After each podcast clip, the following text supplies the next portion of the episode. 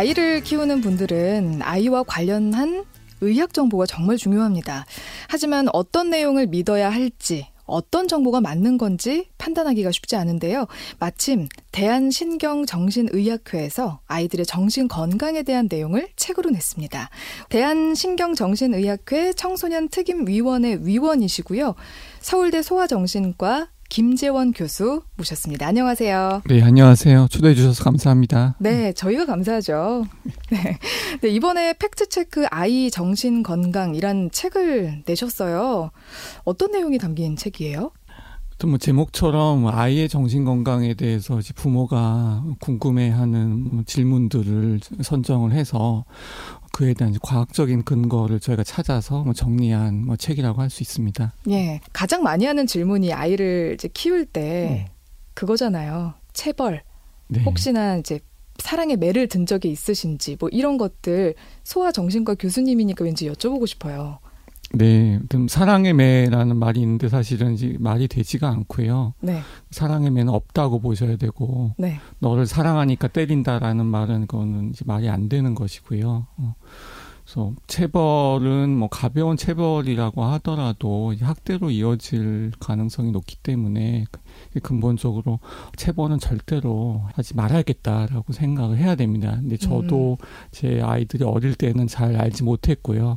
때 이후에 저도 공부하고 뭐 책도 찾아보면서 아 이 체벌이 학대로 이어질 어, 위험성이 높아지는구나라고 깨닫게 되고 되었고 예, 그때부터는 이제 부모에게도 어, 그렇게 예, 체벌하지 말 것을 예, 권유를 하고 있습니다. 음. 그러면은 그 체벌이라는 게 네. 이제 뭐 사랑의 매 내지는 손찌검 이런 것들이 아예 안 되는 거예요. 이제 엉덩이 톡 음. 치는 정도 이 정도도 안 되는 건가요? 음, 네. 근본적으로는 엉덩이를 뭐 살짝 때리는 것도 하지 않으셔야 되고요. 이것이 자기도 모르는 사이에 강도가 세지면서 학대로 가는 것이거든요. 그래서 체벌하고 학대는 그냥 같다고 보시면 돼요. 예. 우리는 이제 체벌하고 학대가 서로 다른 것이고 예, 명백하게 둘 사이를 구분할 수 있다고 생각하는데 음. 사실 구분이 모호하거든요. 예. 그다음에 뭐 체벌이든 학대든 뭐 학대의 장기적인 영향에 대한 연구는 이전부터 많이 있어 왔는데요. 음. 체벌에 대한 연구도 어 많이 이루어졌고 학대로 인한 영향하고 체벌로 인한 영향은 다를 바가 없고 둘 다 아이에게는 해로운 영향을 미친다는 것이 이제 현재까지 연구 결과입니다. 음. 네. 이 이야기를 듣고 되게 고민을 많이 하실 것들이, 어, 그러면 아이가 뭐 때를 쓰거나 막 밖에서 사실 뭐 민폐에 끼칠 정도로 울고 막 그러는 경우에는 어떻게 해야 하는 것인가 이런 또 고민에 봉착을 하게 됩니다. 그럴 땐 어떻게 해야 돼요? 또 뭐 말로 타이르는 게 제일 좋고요. 음 그래도 그런 일이 안 생기면 좋겠지만 이제 그런 일이 생겼을 때는 어, 공공 장소라면 뭐 사람들이 없는 곳으로 아이를 데리고 가서 이제 말로 타이르면서 훈육을 해야 되고요. 가장 좋기로는 이제 미리 어떤 공공 장소에 외출 나갈 일이 있으면 음, 아이와 이제 행동 어, 예, 계획을 세우는 겁니다. 네가 뭐 지난번에 이렇게 나가서 뭐 울고 때를 썼는데 그렇게 이제 하지 않을 것을 약속을 하고 어, 올바른 행동을 보이면 어, 네가 원하는 것을 뭐 사준다든지 이런 식으로 음. 어떤 보상을 주겠다는 행동 계획을 세워 놓으면 아이가 그 행동 계획을 잘 지킬 가능성이 높아지고요. 행동 계획을 이제 구체적으로 세워서 엄마가 한두 번은 말로 어, 경고를 하겠지만 네가 만일에 정말 어, 뭐 소리 지르고 때를 쓰면 우리는 어, 네가 원하는 것을 사지 못하고 집으로 돌아올 거야 라고 약속을 예, 미리 하고요. 실, 실제 약속을 하고 계획을 세우면 그대로 지켜야 됩니다. 예. 그래서 어 내가 바르지 못한 행동을 하면 이런 결과가 오는구나. 내가 원하는 것도 갖지 못하고 어떤 외출의 어떤 즐거움을 누리지 못하는구나. 라는 것을 아이가 깨달아야지 또 자기 조절 능력이 또 생기고 또 올바른 행동을 보이게 되거든요. 음. 그래서 그런 행동 계획, 저희가 이제 행동 수정, behavior modification이라고 하는데요. 예. 이런 계획을 세, 미리 세우는 것이 중요합니다. 음, 그럼 나갈 때마다 그 방법을 계속 써야 된다는 얘기네요. 예, 예. 어, 그럼 그때까지 이제 엄마 아빠 부모들의 인내심도 굉장히 요구가 되겠네요. 예, 예, 인내심 요구가 되죠. 예. 일반적으로 생각하기에는 그냥 따끔하게 혼내면 금방 행동이 멈출 것 같은데 사실은 그 체벌의 효과는 일시적일 뿐이고요. 음. 어, 그런 올바르지 않은 행동은 반복됩니다. 체벌로서는 교정이 될 수가 없거든요. 음. 그러니까 부모가 정말 인내심과 끈기를 가지고 아이하고 행동에 대해서 약속을 하고 계획을 지키려고 노력을 하면 아이의 행동은 분명히 좋은 쪽으로 바뀝니다. 음. 여기에서도 이어져서 하나가 요즘에 부모님들이 밖에 나가서 진짜 민폐를 안 끼치기 위해서 많이 쓰는 수단이 있어요. 바로 네. 이제 뭐 스마트폰으로 예. 영상을 보여주거나 네. 뭐 아니면 다른 뭐 TV 이런 것들을 통해서 아이들을 잠시 거기에 집중시키도록 하는 건데 이건 어떤가요? 보여줘도 되는 건가요? 음, 어린아이, 특히 만 2세 미만의 영유아에게는 스마트폰을 노출시키는 것이 좋지 않습니다. 이제 언어하고 사회성 발달에 지원을 가져온다고 여러 연구를 통해서 보고가 되고 있고요. 저도 음식점 같은 데 가면 그 어린 엄마 아빠들이 이제 아이를 놓고 스마트폰을 이제 안겨주는 것을 보는데 참 제가 아, 좀 오지랖 넓게 가서 보여주지 마세요 하고 싶기도 한데 사실 그러지는 못하고 있고요. 근데 뭐 이 책을 읽으시면 어, 이 스마트폰의 해로운 영향에 대해서는 충분히 알게 되실 것을 생각을 하고요. 예. 스마트폰이라는 것이 교육적인 목적으로 뭐 제작된 영상물이라고 하더라도 그것이 사실 검증된 것은 아니고요. 어떤 만 어, 2세 미만의 영유아에게 이런 스마트폰과 같은 미디어를 노출시키면 여러 가지 그 뭐 문제가 발생하는데 첫 번째로는 실제로도 저희 소아정신과 오는 아이들 중에 그런 아이들이 많이 있는데요. 예. 말이 늦어져요. 예. 말이요? 예. 언어 발달이 늦어집니다. 이 생각을 그냥 해보면 예. 스마트폰에서는 끊임없이 떠들어 주잖아요. 네. 그래서 오히려 좀 말하는데 더 말이 빨리 트일 수도 있고 더 빨리 듣게 될 수도 있다. 뭐 이런 생각도 하게 되거든요. 근데 기억을 못 하시겠지만 뭐 저도 제 어릴 적 기억을 못 하는데 원래 말을 배울 때는 사람하고 상호작용을 하면서 배우는 거거든요. 어. 그러니까 주로 이제 주 양육자인 이제 부모와 상호작용하면서 어 말을 배우는 거고 상호작용하면서 사회성도 발달하는 것이거든요. 예. 그런데 또 스마트폰 같은 미디어는 어쨌든 사람이 아니잖아요. 예. 예. 그래서 사람이 아닌 것과 상호작용을 할 수 있는 것도 아니고 음. 예. 뭐 단순히 어떤 일방적인 어떤 수용 이기 때문에 어떤 언어를 배운 데는 도움이 되지 않고요. 음. 예. 다음으로는 스마트폰이 계속 노출돼 있으면 부모와 같이 놀거나 상호작용하는 시간이 줄어들거든요. 예. 그렇기 때문에 언어와 사회성 발달에 지장이 있다는 연구 결과도 있고, 그다음에 스마트만 보고 있으면 아이가 뭐 장난감을 갖고 노는 시간도 좀 줄어들어요. 근데 아이의 어떤 자유로운 놀이는 언어하고 인지 발달을 촉진시킨다는 연구들이 있거든요. 그래서 음. 어떤 여러 관점에서 볼 때도 이런 스마트폰에 어린 시절부터 노출이 되는 것은 예, 언어와 뭐 사회성 발달에 많이 예, 뭐 지장을 주는 건 사실입니다. 예. 예. 아직 전 애가 없지만 이런 이야기들을 옆에서 굉장히 많이 들어서요. 이런 질문들을. 네, 예. 그리고 또 하나가 이 아이들이 자라다 보면 게임을 하게 됩니다. 네. 근데 요즘에는 뭐 요 근래 계속 이제 게임이 질병이다. 막 이런 이야기도 많이 하고 했었잖아요. 근데 게임은 아이들에게 좋지 않은 영향을 미치게 되나요? 게임은 이제 뭐 순기능과 역기능이 있긴 한데요. 저희가 게임 중독이 될 정도로 게임을 많이 하는 아이들이 있거든요. 음. 지금 세계보건기구 WHO에서 이번에 나온 그런 국제 질병 분류 기준에 게임 장애를 포함을 시켰어요. 음. 그러니까 게임의 어떤 빈도나 시간을 조절하지 못하고 그다음에 뭐 게임이 이제 모든 생활에 있어서 우선순위가 되고 네. 그것 때문에 뭐 학업 중단이나 뭐 등교 거부 같은 부정적인 결과를 초래함에도 불구하고 게임을 계속하는 경우 음. 제가 게임 중독이라고 진단을 하거든요. 네. 그, 그것도 결국에 스마트폰과 마찬가지로 자기 조절력입니다. 예, 스스로 조절해서 잘 하는 아이들은 뭐 게임을 하더라도 다, 자신의 다른 학업이나 뭐 일상을 잘 유지를 하기 때문에 뭐, 뭐 그런 경우에는 게임을 못하게 막을 이유는 없고요. 네. 그럼 조절에 문제가 있는 아이들은 예, 음, 저희가 게임 사용 장애, 게임 중독에 예, 좀 포함시켜서 좀 치료를 하거든요. 오, 예. 그럼 어떤 치료를 하게 되나요? 좀 여러 가지 치료 방법이 있습니다. 뭐 인지행동 치료도 있고 행동 치료도 있고. 음, 근데 기본적으로는 아이들이 게임을 그렇게 재밌어 하는 이유, 다른 일상생활을 전부 제쳐놓고 게임을 하는 이유 이런 걸 생각을 해봐야 돼요. 그 기저에 어떠한 원인이나 이유가 있는지 살펴봐야 되거든요. 예. 많은 경우에는 아이들이 실제로 이렇게 우울한 아이들이 뭐 다른 일상생활에서는 즐거움을 찾지 못하기 때문에 게임에 음. 빠져 있는 경우들도 있고요. 근데 그런 네. 경우에는 우울증을 치료를 해야 되겠죠. 음. 게임 문제에 동반된 어떤 정신건강 문제가 있는지 반드시 찾아서 치료를 해야 되고요.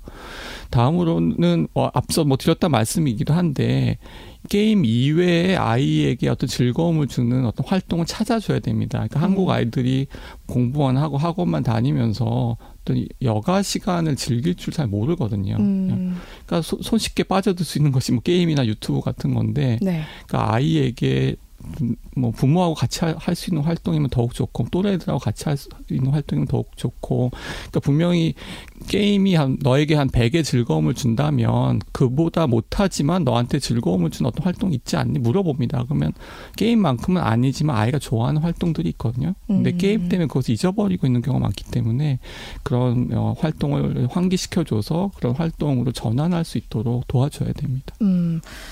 우울증에 대한 치료로도 뭐 정기적인 운동을 권유를 해요. 운동이 또 항우울 효과가 있기 때문에. 음. 예. 어떤 규칙적인 어떤 유산소 운동은 기억력 향상에도 도움이 된다는 연구들이 있거든요. 그러니까 예. 운동의 어떤 긍정적인 효과가 매우 많은데요. 네.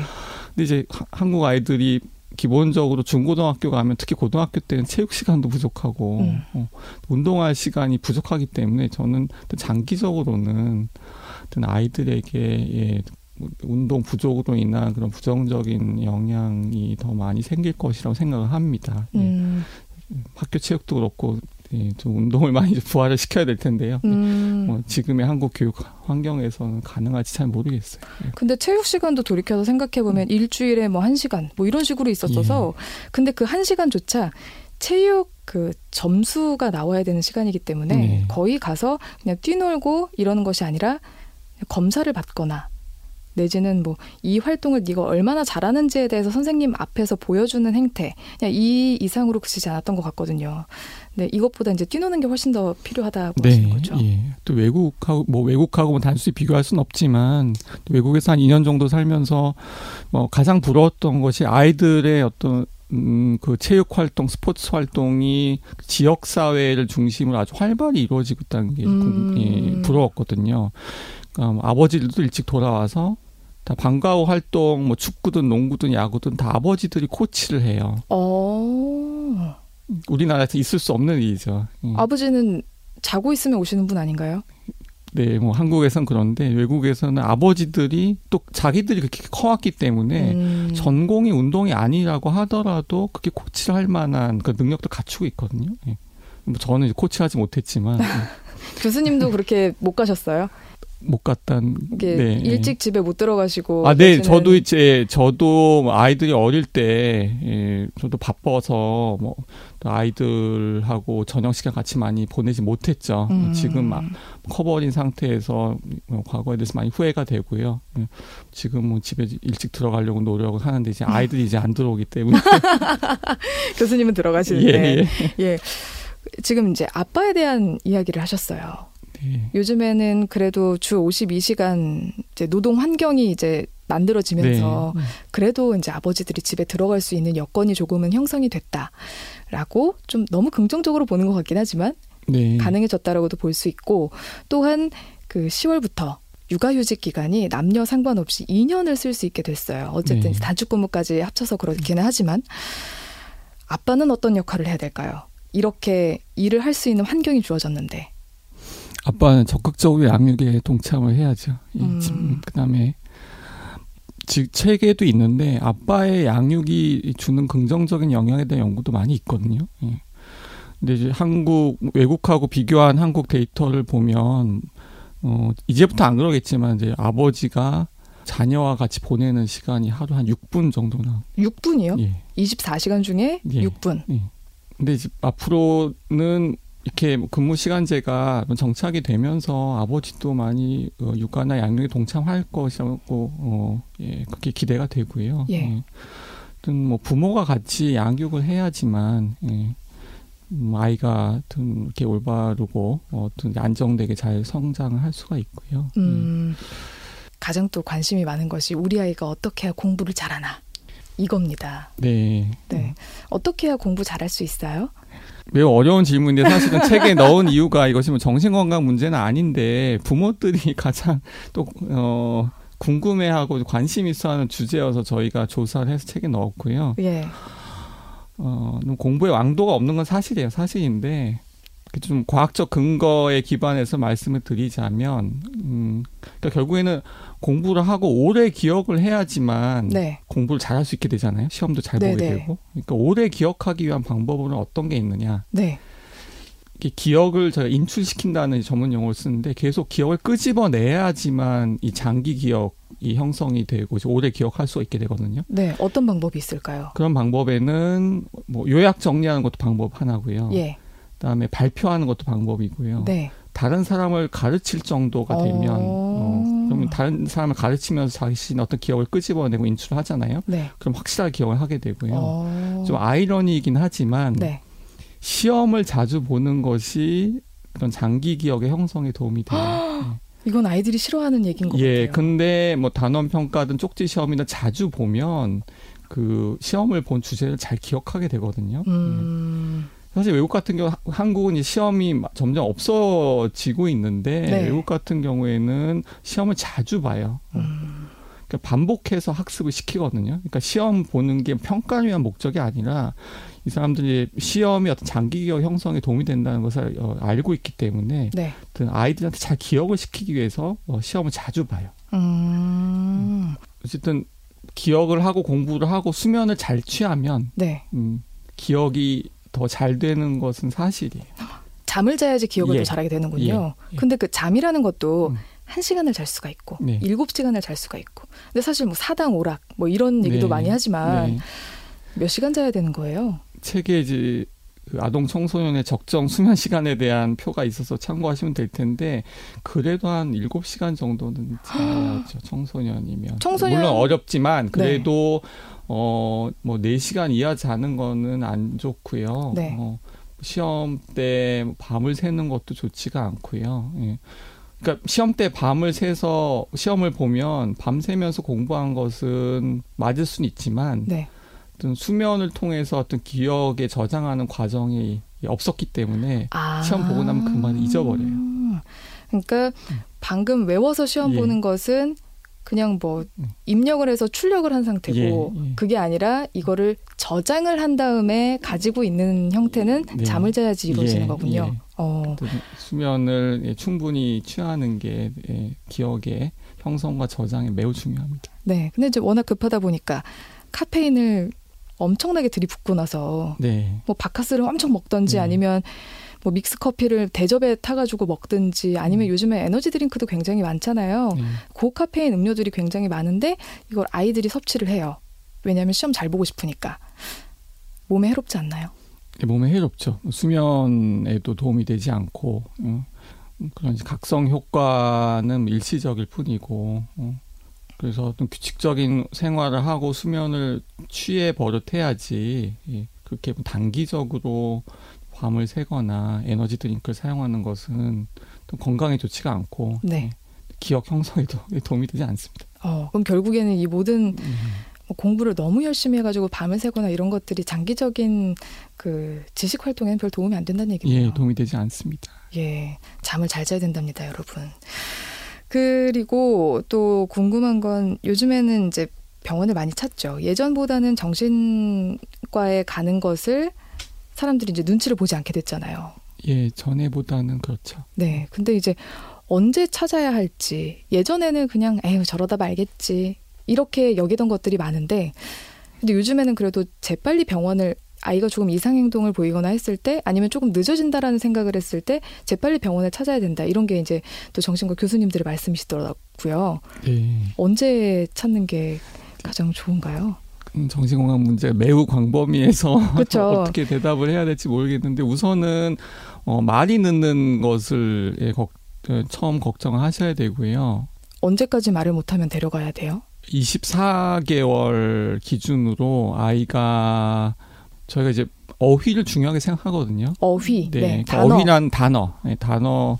그러니까 어, 단어를 셀 때의 기준은 아이가 쓸 수 있는 단어라는 것은 아이가 제대로 뜻을 알고 지칭해서 쓸 수 있는 말이 몇 개인가. 근데 24개월 시점에 아이가 한 50개 단어를 말하지 못하면 음. 그 명백하게 지연이 있다고 보고요. 예. 그다음에 24개월이 됐는데 아이가 한 단계 지시를 따르지 못하면 간단한 지시나 심부름 같은 거를 하지 못하면 24개월이면 네. 사실은 뭐 어머니께 사과를 깎아드리거나 이런 건 불가능하지만 음. 내지는 여기 좀 봐봐 뭐 이런 거 말씀하시는 거예요?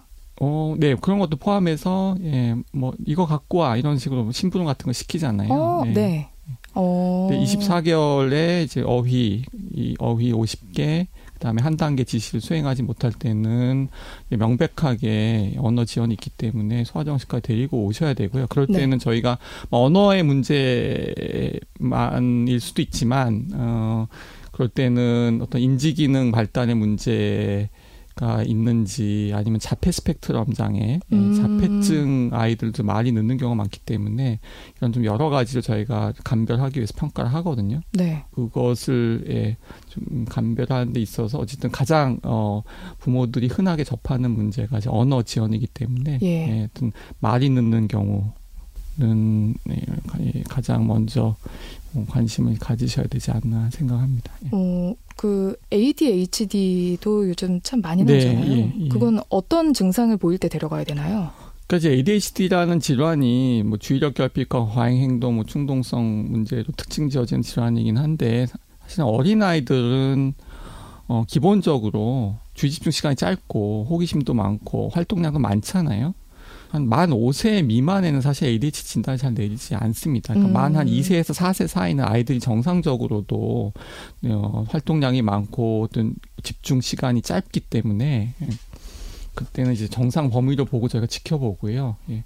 만 5세가 넘었는데도 그때는 이제 유치원을 다닐 때니까 유치원에서 아이가 선생님 지시를 따르지 못하고 규칙도 잘 지키지 못하고 어, 뭐 또래 관계에서 음, 음, 다른 아이들을 이렇게 이렇게 자주 치건 자주 치거나 이런 식으로 충동 조절 문제를 보이면 그럴 때는 이제 소아정신과에 와서 주의 음. 집중에 대한 평가를 받아볼 것을 권유합니다. 네. 그럼 마지막으로 너무 걱정 마시고 부모님들은 딱 이거 하나만 해주시면 된다.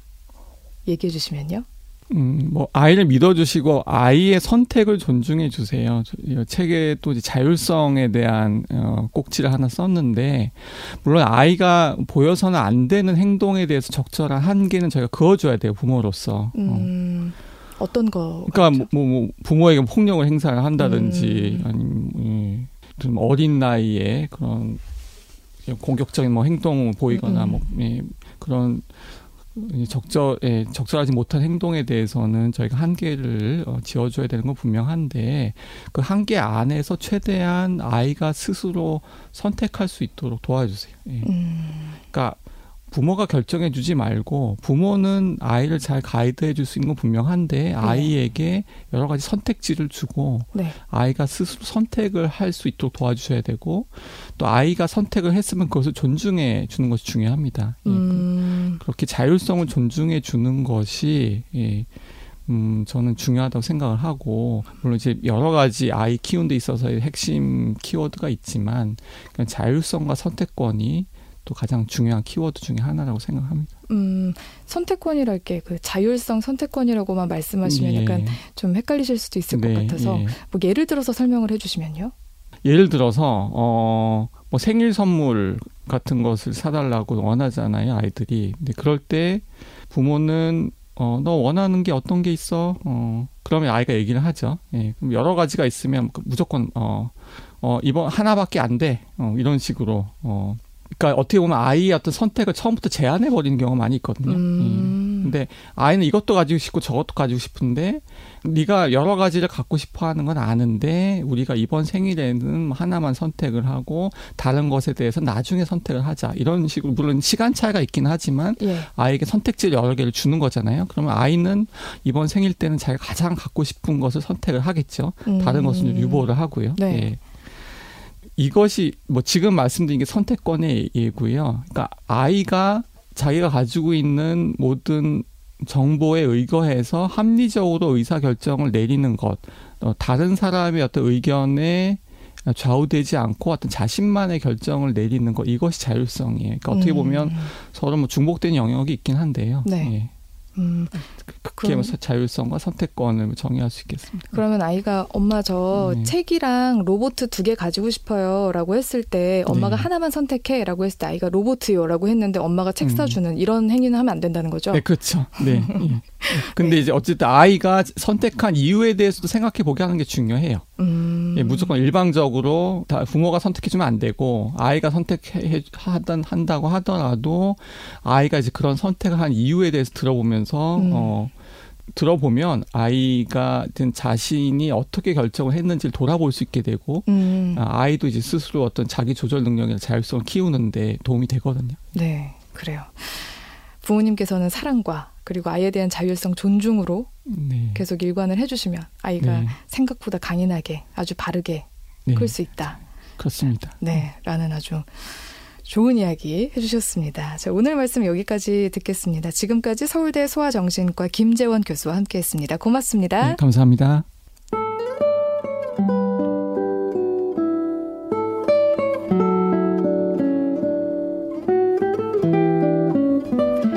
서유미의 주말 뉴스쇼. 오늘 준비한 소식은 여기까지입니다. 마지막으로 안영수의 마법의 성 기타 연주로 오늘 순서 모두 마치겠습니다. 여러분 다음 주 토요일 아침 7시 5분에 찾아뵙겠습니다. 고맙습니다.